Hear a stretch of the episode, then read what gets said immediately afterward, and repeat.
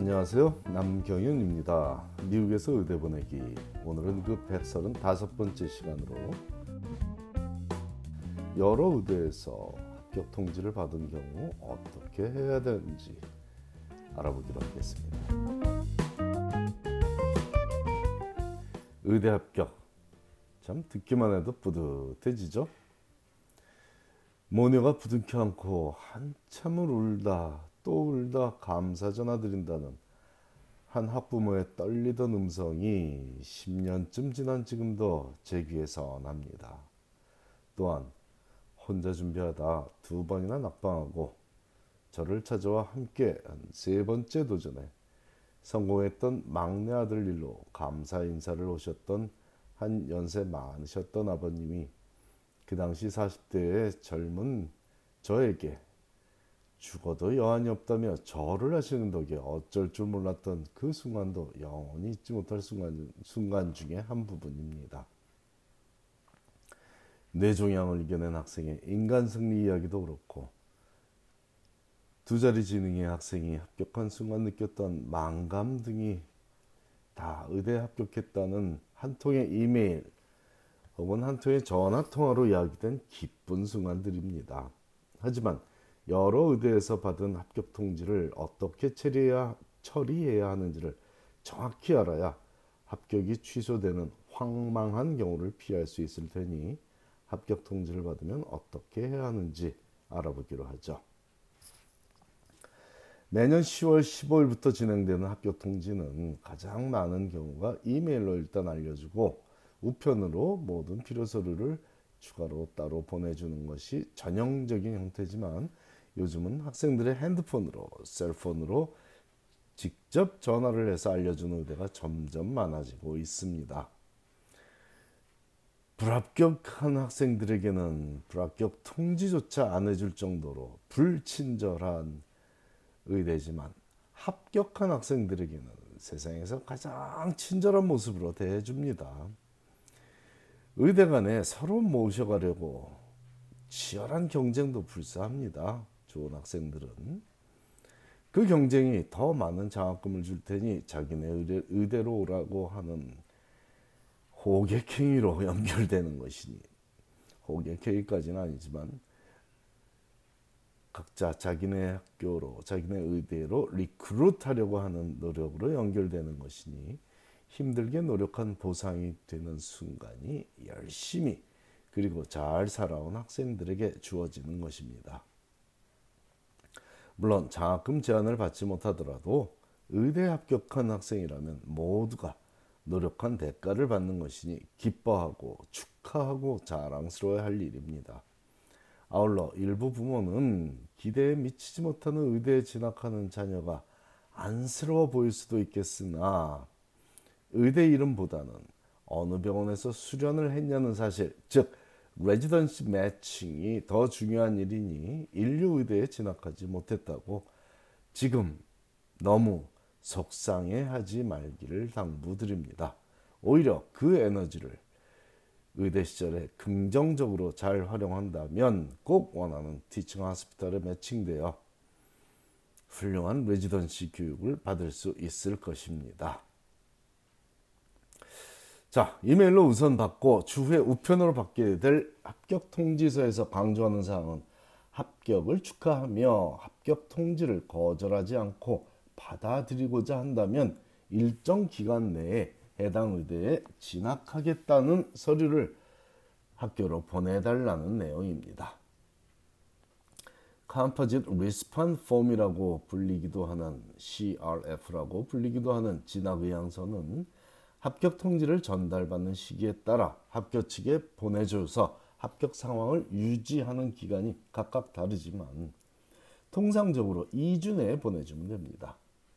입학에 임박해져 가면 즉 내년 봄이 지나 초여름으로 다가갈수록 2주까지 주어지지 않고 일주일 내에 사흘 내에 답을 통보를 달라는 경우도 있습니다만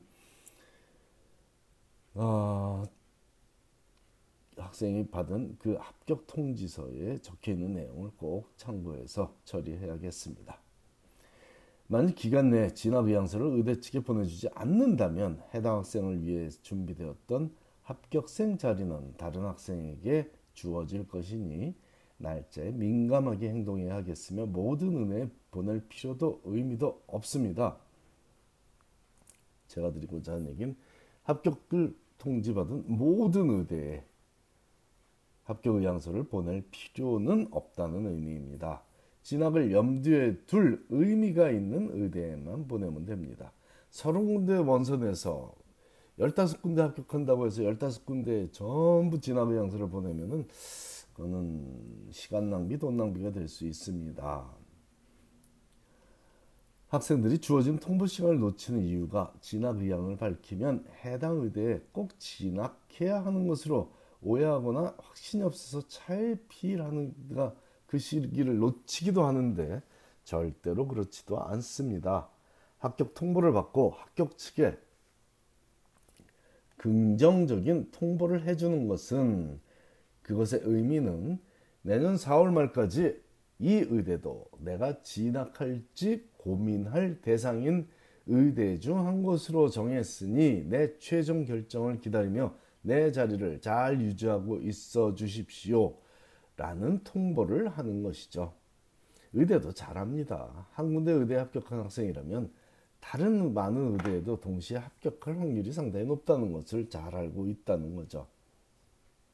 그러므로 모든 의대에서 합격자 발표를 마치는 봄이 될 때까지 기다리는 동안 그 자리를 보존할지에 대한 결정만 지금 일단 하면 된다는 겁니다. 최종적으로 진학할 의대는 합격한 의대별로 레지던시 매칭 전력을 감안한 학교 평판, 학비, 부모님, 부모님 집과의 거리, 장학금 유무 여부, 기후, 도시의 크기, 실습병원에서의 환자 구성 요인 등을 포함한 장단점을 면밀히 따져보고 나서 4월 말까지 한 군데를 결정하면 됩니다. 이때는 꼭 한 군데만 결정해야 되겠죠.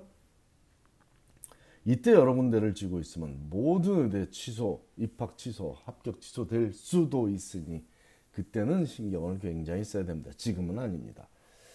주립의대라면 해당 주민 여부를 확인하는 서류를 제출하라고 할 것이고 이 서류는 굉장히 중요합니다. 그 학비가 달라지겠죠. 또한 아직 학교에 재학 중인 학생이라면 대학이나 대학원에서 마지막 학기의 성적표를 포함한 최종 성적 증명서를 제출해야만 한다는 점도 잊지 말아야겠습니다. 현재 학교에 재학하지 않는 학생이라면 다시 성적표를 보내라는 말이 아니니 무시해도 좋습니다. 이 점은. 자, 혹시라도 음주운전이나 마약 관련 사건 혹은 폭행 사건 등등의 criminal record를 갖고 있는 학생들 이런 사건에 연루된 적이 있는 학생이라면 합격 후에 진행되는 범죄 경력 조회 criminal background check이 신경 쓰이겠지만 모든 징벌을 달게 받고 또한 요구되는 교육을 성실히 이수한 경우라면 큰 걱정은 안 해도 좋겠습니다. 오히려 과거의 것보다 합격한 이 순간부터 발생할 사건에 대해 조심하기를 당부합니다.